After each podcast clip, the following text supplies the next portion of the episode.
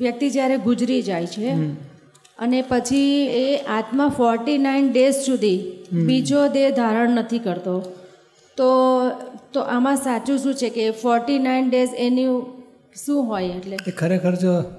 વિતરાગ ભગવાનની વાત સમજવી હોય ને સર્વજ્ઞ ભગવાનની તો એમણે ચોખ્ખું કહ્યું છે કે અહીંથી દેહ છૂટે ને હા હા એટલે છેલ્લા શ્વાસ ચાલતા હોય તો લાંબો થાય આત્મા ઓકે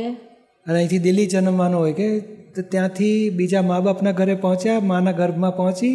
હમ એ સ્થાન મળ્યા પછી આ દેહ છોડી દે એટ એ ટાઈમ લાંબો થાય એ ગર્ભમાં પહોંચે ને પછી આ દેહ છૂટી જાય એટલે તરત બીજો જન્મ મળી જ જાય છે ને ઓકે એ ઓગણપચાસ દિવસ તો શું જુદી વસ્તુ છે કેટલાક બાર દિવસ કહેશે કેટલાક હા તેર કોઈ દિવસ એટલે કન્ફ્યુઝન થયું કોઈ ના, એટલે આ ગરુડ છેલ્લી પુરાણમાં- વાત આ છે કે એને બીજો જન્મ મળી જ જાય છે હમ, હમ. છેલ્લી વાત છે ઓકે અને સમાધિ મરણ કરવું હોય તો એમાં કઈ રીતના પ્રયત્નો આત્માએ વધારી દેવા જોઈએ એ સમાધિ કોને કહેવાય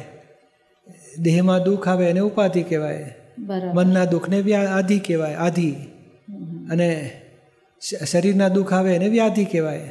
અને કોઈ અપ- કોઈ પથરા મારી જાય એને ઉપાધિ કહેવાય હમ. આધિ એટલે માનસિક દુઃખો વ્યાધિ એટલે શારીરિક દુઃખો અને બહારથી આવી પડે ઉપાધિ એ ક્યાં સુધી હોય દુઃખો તો કે દેહાધ્યાસ છે ત્યાં સુધી બરાબર જો આત્માનું જ્ઞાન થાય